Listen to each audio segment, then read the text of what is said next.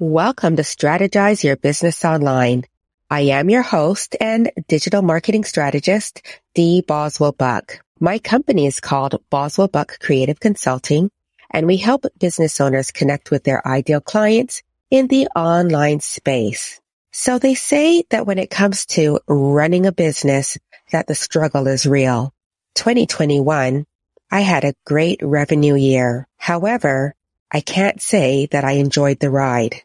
In this episode of Strategize Your Business Online, I share some of the struggles that I went through in 2021 as I grew my business. However, I'm also excited to share in this episode the changes that I made in the areas of my business for 2022 so I can enjoy life, reclaim my time, and again, yes, earn more revenue.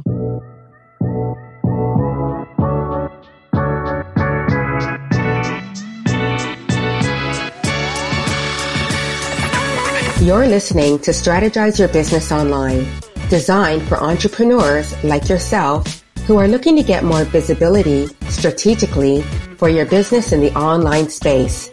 I'm Dee Boswell Buck, digital marketing strategist and founder of Boswell Buck Creative.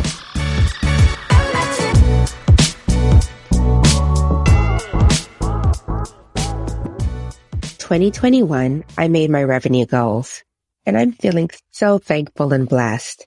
But it didn't come easy. I have to say that I did not enjoy running the business. I realized that I lost sight about why I started. I became an entrepreneur so that I can enjoy life and have more choices. Well, 2021 left me feeling burnt out.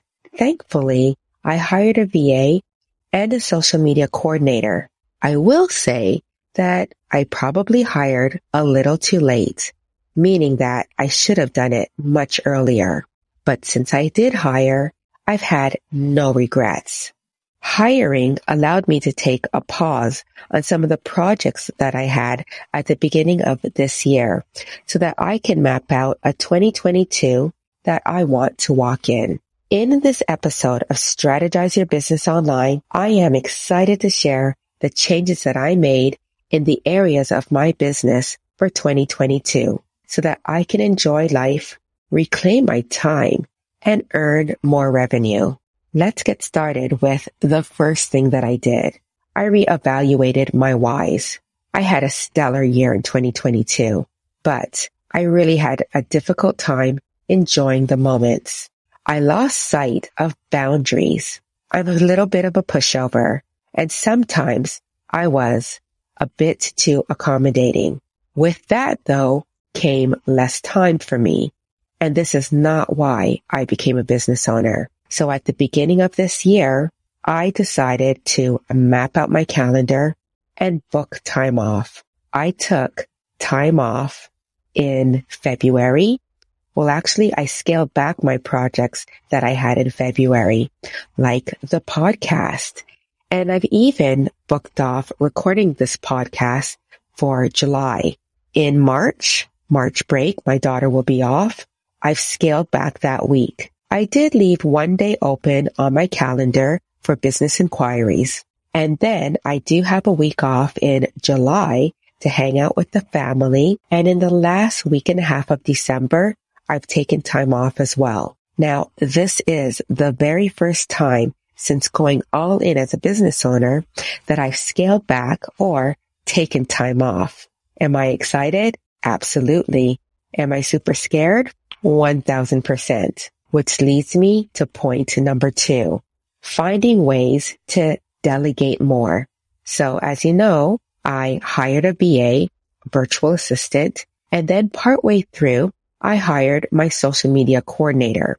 Her role since then has increased. She's doing so much more. Her name is Denise and she is secretly crowned my right hand person. Well, actually, it's no longer a secret. She's pretty awesome.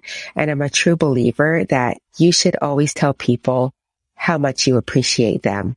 My VA, her name is Melissa. So in order for me to feel more confident and to want to step back and occasionally take time off, I've decided to delegate more to both Melissa and Denise. And I want to like switch that sentence a bit. I've decided that I have to delegate more to Denise and to Melissa. Delegating is a non-negotiable that I have to work on every single day. I have Denise and Melissa communicating with each other more and more, and we're also finding ways to work smarter, not harder. We've implemented a project management tool called Honeybook, and what we do is we are looking for ways to connect our online tools so that they feed information to each other. So for instance, with Honeybook, we also use this as a lead capture form. The lead capture form from Honeybook, it's embedded into my website. So when somebody goes to my contact page, they fill out the form and then they hit send and then it all gets submitted back to us within Honeybook, which acts as our pipeline. I've also shared my goal of quality time for myself to my team. And what's happened is that there's been more input from them.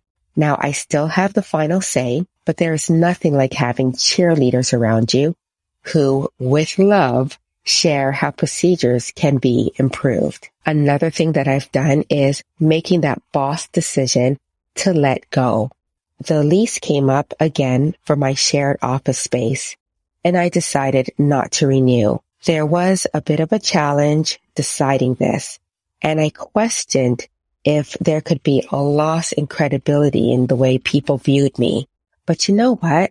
I never had people at the office for two years due to the pandemic. And this year I'm asking myself the question, does this make me happy? I ask this question whenever I need to make a decision. And in terms of keeping the office space, the answer was a resounding no. On one hand, it felt really good to get out of the house, but I find that when I'm there, I don't take breaks. And then also, the office space is located in an area where I no longer have a client base. Lately, I've been envisioning the former baby's room in my house. And this is where my home office is. I said the former baby's room. The walls are still a lime green with a lemon stripe running through it. And there is a sign on the wall from Dr. Seuss. You know, that popular sign that says, today you are you. I've got a brand new vintage desk in bright orange with a matching chair in this room.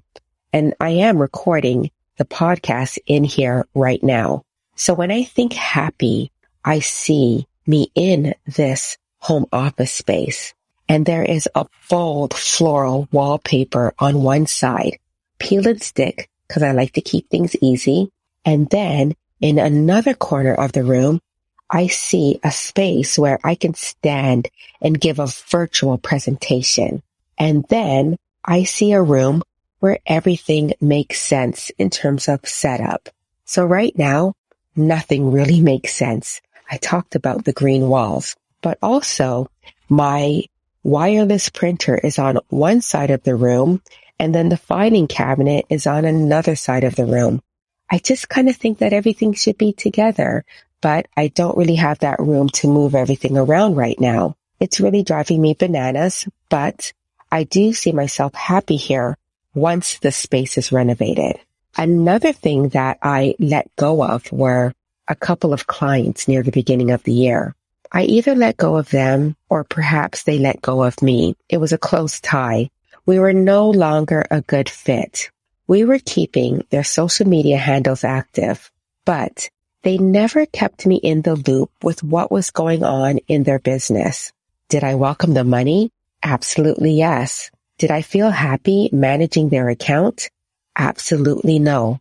I have a deep sense of pride knowing that we are a results driven digital marketing agency.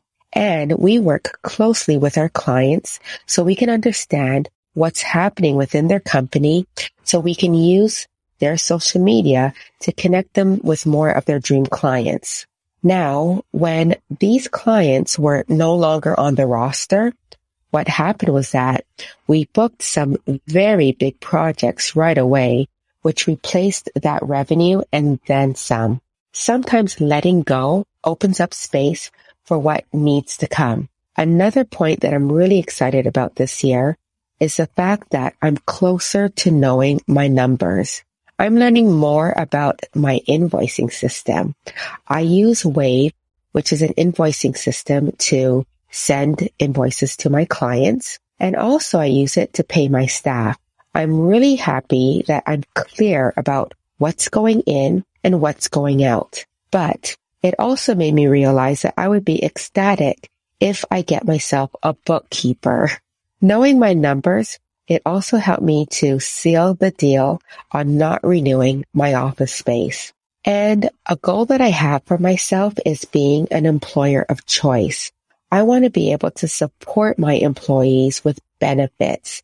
And that is something that I really want to work on towards the end of this year. Now, I do have other tasks that I want to implement for myself, but I like to start small. My goal is always to conquer a few challenges at a time. When I turn this former baby room into the home office, one of the things that I'm going to do is to record an episode specifically about it and keep you in the loop. So what are some of the changes that you are implementing this year to reclaim your time and answer your whys? Don't be afraid to pause the tasks that are not a priority so you can use that time to map out your 2022 and making it the best year yet. Visit me on Instagram at dboswell underscore buck and hit me up in my DMs and let me know. Until then, I'll see you on the next episode.